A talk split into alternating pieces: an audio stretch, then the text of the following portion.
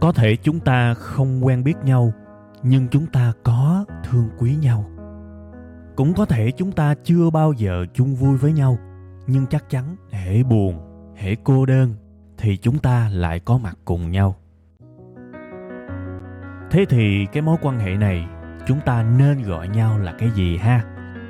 Tôi xin mạn phép được gọi mối quan hệ này là tri kỷ cảm xúc. Một tình tri kỷ đặc biệt với kết nối duy nhất là cảm xúc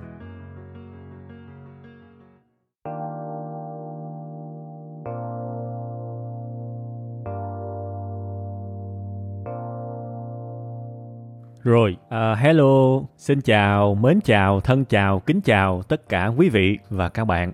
Chào mừng mọi người đã quay trở lại với chương trình mà cái tên của nó là cái danh xưng mà tôi gọi các bạn. Xin chào những tri kỷ cảm xúc. À, mến chúc tất cả những uh, tri kỷ cảm xúc của tôi một tuần mới, nhiều niềm vui, nhiều hứng khởi, nhiều sức khỏe, nhiều sự hân hoan, nhiều niềm tin trong cuộc sống. Nói chung là nhiều nhiều nhiều nhiều nhiều nhiều những thứ ngon nghẻ và ngon lành ha. Rồi, sau cái uh, nghi thức cực kỳ quan trọng mà không bao giờ bỏ được, đó là chào và chúc. Thì thôi, mình sẽ đi vào cái chủ đề chính của chúng ta ngày hôm nay ha. Bữa nay uh, tôi sẽ nói về cái vấn đề mang tên là những kỳ vọng không đạt được ha. Những kỳ vọng không đạt được. Cái này chắc là rất nhiều người gặp phải trong cuộc sống này ha. Bạn uh, kỳ vọng bạn sẽ kiếm được uh, một cái thu nhập như vậy, nhưng mà bạn không đạt được. Và bạn cảm thấy như thế nào? Thất vọng đúng không? Ok, rất quen hay là bạn à, muốn một cái chức vị nào đó trong cái công ty của các bạn bạn muốn cái vị trí đó và bạn rất kỳ vọng nhưng cuối cùng cái người ngồi cái vị trí đó không phải là bạn mà là một ai đó khác thế thì bạn cũng sẽ lại thất vọng đúng không và còn rất nhiều chuyện khác ờ, cái chuyện mà mình được ai đó yêu quý ai đó thương yêu cũng như vậy. Mình kỳ vọng mình sẽ được cái đó. Cuối cùng hết mình không được lại đau khổ đúng không? Ờ tôi đang phân tích một cái nguồn cơn của khá nhiều cái nỗi đau đớn trong cuộc sống này khi một kỳ vọng không được đáp ứng. Vậy thì nếu mà ai đó đang ở trong cái cảm giác này thì đầu tiên hết là cho tôi gửi cái sự đồng cảm của tôi đến với tất cả quý vị và các bạn. Cái này tôi nói thiệt đừng có ai nghĩ là tôi đang khịa người này người kia nha không? Tại vì cái cảm giác này tôi trải qua rồi thành ra là tôi biết nó cay đắng như thế nào khi một kỳ vọng không được hoàn thành. Và nhiều khi cái nỗi buồn này nó kéo mình lâu lắm các bạn. Nó giữ chân mình lâu lắm. Và thậm chí là có nhiều người không chỉ có một kỳ vọng không được thực hiện, mà còn nhiều kỳ vọng nữa. Mấy người này đau khổ lắm. Và tôi cũng thuộc cái nhóm mấy người này ở cái thời gian trước đây nên tôi rất đồng cảm các bạn.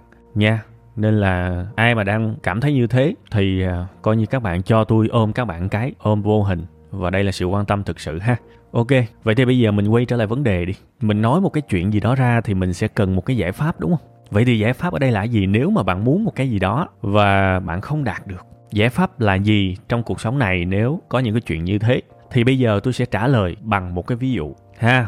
Và tôi rất mong là các bạn nghe xong cái ví dụ này, các bạn sẽ nhìn thấy được câu trả lời. Có thể câu trả lời sẽ vui với các bạn, có thể câu trả lời sẽ cay đắng với các bạn. Nhưng với tôi, đây là một cái câu trả lời rất đúng với cuộc đời tôi nên tôi rất muốn mang tới cho các bạn tham khảo. Các bạn không việc gì phải đồng ý ha. Nhưng tôi rất muốn các bạn tham khảo vì biết đâu đấy, cái đáp án này nó phù hợp với mọi người. Rồi, vậy thì cái ví dụ kim, cái câu trả lời của cái bài ngày hôm nay là gì? Gần đây các bạn có ai xem đá banh không? Về đội tuyển việt nam đó. Ha, chỗ này nếu mà ai không xem đá banh thì hãy cứ vẫn nghe cái chương trình này đi, tôi sẽ không nói quá sâu vào chuyên môn bóng đá đâu. Tôi chỉ lấy một cái ví dụ thôi. Hãy xem đây là một ví dụ ha. Không coi đá banh thì cũng được ha nhưng mà coi đá banh thì tốt hơn một xíu dễ đồng cảm hơn ha gần đây có ai xem đá banh không nếu mà các bạn xem đá banh thì các bạn có thể biết là đội tuyển Việt Nam gần đây đã vào được cái vòng loại cuối cùng của World Cup. Có nghĩa là qua được cái vòng cuối này thôi thì chúng ta sẽ được tham dự World Cup. Mà các bạn biết là World Cup mà, World Cup là cúp bóng đá thế giới. Có nghĩa là cái giải bóng đá lớn nhất, vĩ đại nhất trên thế giới này. Và ai mà làm cầu thủ thì đều mơ về cái này cả. Bất kể bạn sinh ra ở đâu thì được thi đấu World Cup là một cái vinh dự to lớn của cả một đời người á. Thì rất vui các bạn. Đội tuyển Việt Nam đã vào được cái vòng loại cuối cùng. Có nghĩa là đứng ở ngưỡng cửa thiên đường rồi. Ở cái vòng này á, Việt Nam sẽ được chơi với những cái đội bóng rất là lớn của châu Á gọi như là anh tài luôn á. Theo cái kiểu mà muốn thành công phải chơi với người thành công á thì đội Việt Nam của mình á, bây giờ đang ở trong đúng cái hoàn cảnh đó luôn á. Việt Nam của mình được chơi với đội Nhật Bản, được chơi với đội Ả Rập Xê Úc được chơi với đội ờ, Australia đó các bạn. Nhiều đội hay lắm, toàn là cầu thủ thứ dữ không à. À và các bạn thấy là cái thành quả của đội Việt Nam mình, nó rất là tuyệt vời, đúng không? Nó rất là tuyệt vời. Bao nhiêu thế hệ của bóng đá Việt Nam từ khi mà hơi hơi phát triển cho tới cực kỳ phát triển và cho tới bây giờ, rất nhiều năm rồi, thì đây là một trong những thời gian phải gọi là hạnh phúc nhất của bóng đá Việt Nam. Chúng ta đi rất sâu. Vậy thì bây giờ tôi hỏi các bạn một câu nè làm sao để được chơi trong cái mâm này? Được chơi trong cái mâm này là một trong những cái ước mơ của mọi cầu thủ Việt Nam đó, tôi nói thật. Và kể cả ước mơ của người hâm mộ luôn, nếu mà người hâm mộ đó yêu bóng đá. Được vô cái dòng này phải gọi nó lớn dữ lắm các bạn. Các bạn phải hình dung là nó rất là lớn và nó rất là tự hào. Làm sao được vô đây? À muốn vô cái mâm này, không phải cứ ngồi muốn là được. Không phải cứ ngồi kỳ vọng là xong. Không phải cứ ngồi mơ ước là được. Mà nó là mồ hôi, là máu, là sự căng thẳng, là sự luyện tập thậm chí tập nhiều tới mức chấn thương luôn, tới mức rách cơ luôn. Là sự vượt lên chính mình, là sự chăm chỉ, là mọi thứ liên quan để chiến đấu thì mới được chơi ở trong cái mâm này. Thế thì tự nhiên tôi rảnh quá ha các bạn. Tôi kể ra một câu chuyện của đội tuyển Việt Nam nó liên quan về tới việc những kỳ vọng không được đáp ứng cái chủ đề của cái bài ngày hôm nay. Có các bạn. Một trong những lý do mà chúng ta thất vọng khi mà chúng ta kỳ vọng một cái gì đó và không được đáp ứng vì chúng ta kỳ vọng sai. Và tôi nói rồi nha, ít nhất là nó đúng với tôi nha. Còn với các bạn thì các bạn cứ nghe thêm để biết đâu đấy, các bạn sẽ đồng điệu được một cái điều gì đó. Có bao giờ chúng ta dũng cảm và nghĩ rằng mình đủ khả năng, trình độ để mà tham gia và ngồi vào cái chỗ mà mình kỳ vọng hay không? Ai ở Việt Nam này nếu mà đi đá banh nó cũng muốn đá World Cup vòng cuối, nhưng được mấy người có khả năng? Chúng ta không thể ngồi đó và thấy à úc hay là hàn quốc hay là nhật bản được đá cái vòng đó mình ganh tị được? Mình bảo là, trời tôi giỏi vậy mà tại sao cái giải đó không mời tôi? Tại sao lại cho hàn quốc, úc rồi ả rập xê út đi chơi? Không, mình đâu nói vậy được, buồn cười. Mình đâu nói vậy được các bạn. Mình phải chiến đấu, lao động và vất vả, thậm chí là căng thẳng trong suốt một khoảng thời gian rất dài để đạt được cái vị trí mà mình kỳ vọng đó. Nhiều khi cái mức độ cố gắng, cái trình độ của mình đó mà mình không biết ở đâu luôn các bạn. Mà cái đó mới chết mình không biết mình ở đâu mình thấy người ta đạt được mình nghĩ ui đó hơn. Còn tôi xui cuộc đời trù dập tôi nốt cái thành quả nào nó cũng phải đi kèm với mồ hôi nước mắt máu và sự căng thẳng. Ít nhất là vậy thiệt luôn. Nên thành ra tôi không hiểu tại sao nhiều người ở cuộc đời này á và cho tôi nhận luôn cũng có tôi. Thì tôi ngu thiệt á không biết hồi đó sao tôi suy nghĩ được vậy hay thiệt á. Rất nhiều người ở cuộc đời này chúng ta tư duy á, là đời này phải trải thảm mời mình đi các bạn. Các bạn thấy ngu không? Bản thân tôi giờ tôi nghĩ là tôi ngu ye kêu luôn, tôi không hiểu nổi. Tại sao tôi lại tư duy theo cái kiểu là đời phải trải thảm mời tôi đi? Tôi đi tới đâu phải thuận lợi tới đó? Tôi muốn cái gì thì được cái đó. Mà trong khi đó, tôi lại mất cái khả năng soi gương các bạn. Tôi mất cái khả năng soi gương, tôi không biết là khả năng tôi ở đâu luôn. Tôi cứ nghĩ tôi đỉnh lắm. Bây giờ tôi thấy tôi ngu nhiều cái mà không biết làm sao. Hồi xưa tôi thấy tôi đỉnh lắm. Tôi chấm điểm sai mình luôn các bạn. Và thế là tôi kỳ vọng một cái điều gì đó mà tôi chưa đủ trình và tôi không đạt được cái điều đó. Thế là tôi thất bại, tôi thất vọng, tôi chán ngán cuộc đời ai mình tư duy theo cái việc trải thảm cuối cùng hết mình thảm lắm. Tại vì đời không trải thảm cho mình đâu các bạn. Với bản thân tôi tôi nghĩ tư duy vậy mới đúng nè. Mình nên tư duy cơ hội cuộc đời này á, giống như là những cánh cửa đóng chặt vậy. Mọi cơ hội trên cuộc đời này, như cánh cửa đóng lại hết, thậm chí là khóa luôn. Thiệt, mọi cơ hội đều khóa lại hết. Vậy nên mấu chốt ở đây nè, đừng bao giờ trông chờ cánh cửa nào mở ra với mình.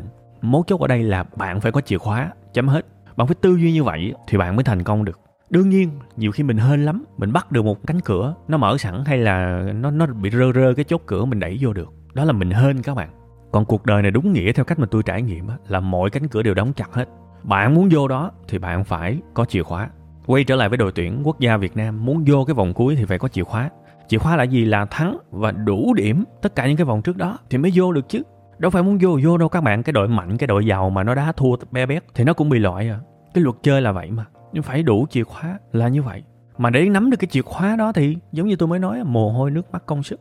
Vất vả lắm các bạn. Phi thường lắm các bạn. Tôi nói thiệt. Chúng ta thường thường khi mà thất bại một cái điều gì đó đó, ai đó mà ngồi vô cái vị trí mà mình nhắm tới á, nó giành cái vị trí của mình á, mình luôn nghĩ xấu cho người ta. Kiểu chắc là nó ăn gian rồi, nó chơi kiểu tà đạo nào đó rồi, đúng không? Trong khi đó nhiều khi mình lại không nghĩ tới là mình đang không có cái chìa khóa phù hợp nhiều khi cái đức tính của mình chỉ có mình coi trọng thôi. Nhưng mà cái người mà quyết định mình có được ngồi cái ghế đó hay không lại không coi trọng. Tôi nói chuyện với khá nhiều giám đốc đó các bạn. Và rất nhiều người trong đó nói với tôi biết là ví dụ như chọn một người làm trưởng phòng thì cái việc chuyên môn hay là làm giỏi công việc đó, nó chỉ là một phần thôi. Cái người đó phải là người tốt trước cái đã, và ít nhất là đáng tin với lại cái người đứng đầu cái đã, thì mới giao được và tôi đối chiếu cái câu đó với lại rất nhiều cái sự bất mãn mà tôi nhận được thông qua email thông qua comment thông qua những kênh liên lạc. Với web 5 ngày á tôi thấy rất nhiều người bất mãn và họ luôn có cái lý do là em thấy em làm rất giỏi. Nhưng tại sao sếp không cho em làm trưởng phòng ví dụ vậy? Thì bây giờ các bạn có câu trả lời đó. Cái chìa khóa mà các ông khi ông cần á, nó khác. Còn bạn có cái mà nó không phù hợp chìa khóa đúng không? Nhiều khi bạn giỏi giỏi chứ cái tính cách của bạn người ta không không đánh giá cao. Thì cái đó sao được các bạn? Người ta tạo ra cái luật chơi mà. Cái người chủ của công ty đó phải có quyền tạo ra luật chơi và quy định chứ. Thì bạn muốn thắng ở đó, bạn phải theo luật của người ta chứ làm sao bắt người ta theo bạn được. Thì căn bản là cái chìa khóa đó. Cái cánh cửa thăng tiến lúc nào nó cũng nằm trước mặt bạn hết, nhưng mở được hay không là câu chuyện của bạn. Các bạn phải tư duy như vậy. Bạn làm nhân viên mà bạn bắt giám đốc hay là chủ tịch hội đồng quản trị phải trải thảm ra cho các bạn thì khó lắm khó lắm, bạn phải là một siêu sao thì người ta mới trải thảm thôi. Và đừng quên, cái người mà đi trên thảm nó phải là những người thành công và nổi tiếng sẵn phải là những người rất thành công và nổi tiếng nha. Còn người thường ít ai đi trên thảm lắm. Nên đừng có muốn người ta trải thảm thì đó là cái level khác. Còn với đại đa số những người trong chúng ta đó, cái tư duy phải là những cánh cửa đóng chặt. Không? Tôi lấy các bạn hai ví dụ rồi. Về thăng tiến trong công ty, về đội tuyển quốc gia việt nam. Nhìn qua thì thấy hai ví dụ nó không có ăn nhập gì với nhau nhưng mà thực ra để ý cái là thực ra về bản chất nó chỉ có một thôi bạn có chìa khóa không? Ha, thì thôi, bây giờ phần 2 nè. Tôi nói về một cái loại chìa khóa mà mở được mọi cánh cửa trong cuộc sống này, đương nhiên là không dễ mở đâu. Nhưng đảm bảo là mở được. Vậy thì cái chìa khóa này là gì? Cái chìa khóa này nó có 3 phần nhỏ và một phần lớn các bạn. Và nó có thể mở được hầu hết những cánh cửa trên cuộc sống này. Đương nhiên, nếu mà các bạn mang cái chìa khóa, những cái kiểu chìa khóa này mà lên mặt trăng hay là sao hỏa thì nó khó. Nhưng mà với công việc, với nghề nghiệp, với những thứ gần gũi và chúng ta ao ước đạt được xung quanh, thì tôi tin chắc là cái chìa khóa này mở được. Vậy thì cái ba phần lớn và một phần nhỏ của cái chìa khóa này là gì? Một, ba phần nhỏ bao gồm phần thứ nhất là học, phần thứ hai là thực hành, phần thứ ba là làm thật, đó là ba phần nhỏ. Và một phần lớn là gì? Một phần lớn là lặp lại quy trình đó liên tục trong cuộc sống của các bạn. Thì các bạn sẽ mở được hầu hết các cánh cửa mà các bạn muốn. Nhớ nha, một là học, hai là thực hành và ba là làm. Tôi sẽ phân tích cái này nhưng mà trước khi mà phân tích thì tôi cũng đồng cảm với rất nhiều người trong các bạn. À tôi lại nói về chuyện học nữa rồi. Đúng không? Nhiều bạn nghe nhiều bài giảng của tôi, nghe nhiều podcast của tôi sẽ cảm thấy tôi nói liên tục về cái chuyện tự học. Thì thôi, các bạn nói như vậy là đúng. Và thậm chí tôi còn có cái ước mơ nha, là tôi sẽ kiếm ra một ngàn lý do để cho các bạn thấy rằng tại sao một người trưởng thành nên học. Cùng là chủ đề là học đó, khuyến học đó, tôi sẽ cố gắng kiếm một ngàn lý do để thuyết phục các bạn học và tôi rất hy vọng trong một trăm ngàn người nghe cái tập này sẽ có một trăm người cảm thấy cần học là tôi hạnh phúc rồi. Cuộc sống này mà bảo là muốn thành công mà không học thì làm sao được. Không thể. Mà thậm chí học thôi cũng chưa đủ nữa các bạn. Nó phải là ba khúc của cái chìa khóa đó. Học, thực hành và làm. Làm thật và lặp đi lặp lại cái điều đó. Kiên trì chắc chắn thành quả sẽ tới. Nó giống như là các bạn đi đá banh vậy đó. Bước một là gì là học đúng không? Bạn phải học chiến thuật chứ. Chứ bạn chạy lung tung vậy sao được? Phải biết cách chạy chỗ, phải biết học cách mà đón cái bóng này nọ chứ. Phải học lý thuyết trước chứ. Nhưng học đơn thuần thì chưa xong, phải thực hành nữa. Thực hành làm sao là trên sân tập làm liên tục liên tục. Mà thực hành cũng chưa xong nữa. Nhiều ông tới cái khúc thực hành này tưởng đâu là mình đỉnh lắm rồi. No, phải ra đá thiệt. Phải ra đá thiệt các bạn. Đá trước cái áp lực của cái đội, đối thủ của mình đó áp lực của khán giả nhiều khi tới cái sân vận động đó, khán giả nó chửi mình te tét luôn. Mình chịu được cái áp lực đó để thành công hay không? Làm thật nó rất khác đó là lý do tại sao mà có rất nhiều cầu thủ ở trên sân tập á. Đá phạt đền á, đá 10 trái vô 10 hết. Tới hồi mà ra đá thiệt, đá phạt đền, đá ra ngoài. Là sao? Bị tâm lý, bị áp lực đó các bạn. Nên ba khúc nhỏ của cái chìa khóa cuộc đời này luôn luôn phải là một là học, hai là thực hành, và ba là làm thật. Và cái khúc lớn là cái gì? Là phải lặp đi lặp lại liên tục thì bạn mới hoàn thiện. Tại vì học nhiều lắm. Bạn muốn hoàn thiện liên tục, tiến lên tiến lên liên tục, thì bạn phải học thật nhiều thứ cần thiết của cái trò chơi đó bạn sẽ phải lặp đi lặp lại cái quy trình này liên tục. Học, thực hành và làm thật. Các bạn làm kế toán cũng vậy thôi. Bạn phải học kế toán trước, rồi sau đó bạn thực hành kế toán. Bạn giải bài tập, đi thực tập abc gì đó, rồi sau đó bạn phải làm thật. Va chạm những dự án thật thì bạn mới lành nghề. Nhưng nếu bạn đến một giai đoạn nào đó, bạn ngưng đi. Trình của bạn chỉ tới đó thôi. Bạn phải kiếm nhiều cái nâng cao liên quan liên quan hơn để học. Sự thật là như vậy mà. Đó là lý do mà tôi biết khá nhiều lập trình viên rất giỏi trong cuộc sống này các bạn biết á, họ hình như là cái ngôn ngữ lập trình nào họ cũng biết hết. Đương nhiên có những cái ngôn ngữ lập trình mà họ giỏi hơn chút xíu, có ngôn, những ngôn ngữ lập trình họ dở dở hơn chút xíu, có những thứ họ xài thường xuyên, có những thứ họ xài ít hơn, nhưng bản chất là họ học liên tục các bạn. Họ học, họ biết rất nhiều ngôn ngữ lập trình và những người này không thiếu cơ hội các bạn. Những người này không bao giờ sợ nghèo cả, trình độ như thế mà nghèo gì. Hay là những người làm trong lĩnh vực nghệ thuật à, hòa âm phối khí đó các bạn. Đâu đó các bạn sẽ bắt gặp những người mà hình như nhạc cụ nào chơi cũng được và có thể họ không ý thức là họ đang cầm cái chìa khóa mà ba khúc nhỏ, một khúc lớn này. Nhưng thực ra là có các bạn. Học, thực hành và làm thật. Rồi lặp lại lặp lại lặp lại. Và áp dụng với môn mới, áp dụng với những lĩnh vực liên quan. Thì bạn sẽ giỏi thôi. Bạn làm công sở cũng y chang. Cái nghề mà bạn đang làm hiện tại đó, coi như nó chỉ là một cái sự thành công đơn lẻ thôi. Là sao bạn học? Phổ thông và đại học, đúng không? Rồi xong. Khúc thứ hai là gì? Bạn làm bài tập, bạn thực hành trong lúc học rồi xong. Khúc thứ ba là gì? Bạn đi làm thật, ok. Bạn chỉ có một thành công thôi. Bạn phải lặp lại cái quy trình này khi mà đi làm chứ. Ví dụ như là giao tiếp, bạn phải học giao tiếp, bạn phải thực hành giao tiếp và bạn phải sử dụng nó một cách tài tình giao tiếp. Trong thực tế thì bạn nói người ta mới hiểu, bạn nói người ta mới tin mới nghe. Khó lắm các bạn. Và nó phải cần một cái cục bự làm sao là phải lặp đi lặp lại liên tục. Tới một giai đoạn nào đó, mình master cái đó luôn. Mình cầm cái chìa khóa rồi. Luôn luôn là như vậy các bạn. Thật sự tôi rất hy vọng là cái bài này tôi sẽ lại cho các bạn thêm được một lý do để ham học. Thiệt. Và tôi nói lại một lần nữa, nếu mà ai đó mà muốn gọi tôi một danh xưng và tôi cũng đồng ý với danh xưng đó, thì nó chỉ là một cái duy nhất một danh xưng thôi. Là tôi cảm thấy mình là một người kiên trì, cổ vũ cho việc tự học. Thiệt luôn. Tôi rất thích cái việc đó các bạn. Và các bạn sẽ để ý chừng nào mà web 5 ngày còn, chừng nào mà tri kỳ cảm xúc còn, thì tôi sẽ luôn luôn làm nội dung với cái tinh thần là cổ vũ việc học. Thật sự vì tôi cảm thấy đó là cái phần quá thiết yếu của cuộc sống này. Nó là cái bước đầu tiên để các bạn có cái chìa khóa thành công trong cuộc sống này. Và khi các bạn có cái chìa khóa đó, các bạn sẽ không còn những cái sự bất mãn khi mà các bạn muốn một cái điều gì đó mà không thành. Bạn nhìn ra ngay cái việc mình muốn cần cái gì, mình đã có đủ chưa? Và có rất nhiều cánh cửa, tôi nói thiệt, nó khóa ba bốn ổ lần các bạn. Có nhiều cánh cửa mà càng cao nó khóa 10 ổ khóa lần bạn cần một chục cái chìa khóa lần các bạn phải hiểu chuyện đó chứ. Và bạn có 10 chìa khóa chưa? Nhiều khi bạn chỉ có ba cái chìa khóa thôi, bạn mở không được. Bạn đừng thất vọng, vì cái luật chơi cuộc đời này là như vậy mà. Ông có hết chìa khóa thì ông qua, không thì ông về. Nhiều khi mình cứ than trách cuộc đời các bạn. Biết có vài thứ, biết chưa đủ, thì thay vì cố gắng nỗ lực phấn đấu, thì lại đâm ra, gọi là, bất mãn cuộc đời. Còn đâu nữa hơi hám, còn đâu nữa tinh thần, còn đâu nữa năng lượng để mà cố gắng đây. Nha, nên thôi, chốt lại chương trình ngày hôm nay. Đừng có tư duy cuộc đời này theo cái thảm đỏ nữa đừng có bắt cuộc đời phải trải thảm và mời mình tới những cái điều mình muốn. Không có đâu. Hên lắm thì có đâu nhưng mà đa số là không hên đâu. Phải tư duy cuộc đời này những cơ hội như là những cánh cửa đóng chặt lại luôn. Và có rất nhiều cánh cửa thậm chí là nó nó, nó khóa một chục ổ khóa luôn. Và trách nhiệm của chúng ta là phải có những cái chìa khóa để mở cánh cửa đó. Chìa khóa là gì? Chìa khóa bao gồm 3 phần nhỏ và một phần lớn. Phần nhỏ thứ nhất là gì? Là học học có thể là học lý thuyết, học từ sách, học từ video, học về youtube, tất cả. Học từ kinh nghiệm abc bạn tiếp thu một cái kiến thức gì đó mới, có thể tạm gọi là học. Cái khúc thứ hai của cái chìa khóa là gì? Là thực hành. Học xong phải thực hành chứ. Phải thực hành, phải làm bài tập đồ, phải luyện chứ. Giống như chơi đàn cũng vậy thôi. Học xong nhạc lý, vị trí bấm nốt đồ thì phải thực hành chứ. Nhưng vẫn chưa đủ, còn phải làm thật nữa. Nó làm thiệt nó rất khác với thực hành nha. Các bạn đừng có nhầm giữa học với hành nha cái hành nó vẫn còn dễ lắm. Mà ra làm thiệt nó có nhiều cái yếu tố mình không biết được thì mình phải có kinh nghiệm thông qua làm thật là như vậy đó. Cái kinh nghiệm là nó nằm ở cái khúc thứ ba của cái chìa khóa này nha, chứ không phải là kinh nghiệm là tự học và hành nha. No, học hành chưa là cái gì hết đâu. Phải làm thật nó hoàn toàn khác. Và các bạn làm ơn nhớ cái ví dụ về cái đá, cái trái phạt đền nha.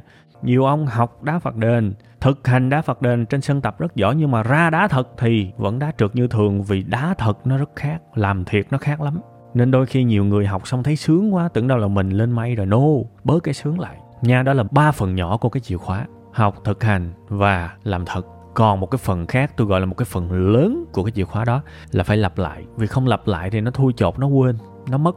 Thì phải lặp lại liên tục và sử dụng cái quy trình này cho những kiến thức mới, những môn mới mà mình sẽ cần thêm để sưu tầm thêm nhiều cái chìa khóa khác cho cuộc sống của mình. Đây là thực học nha, và đây là thành quả thật nha chứ những cái bằng cấp nhiều khi nó cũng hên xui. Đây là thực học. Ok ha.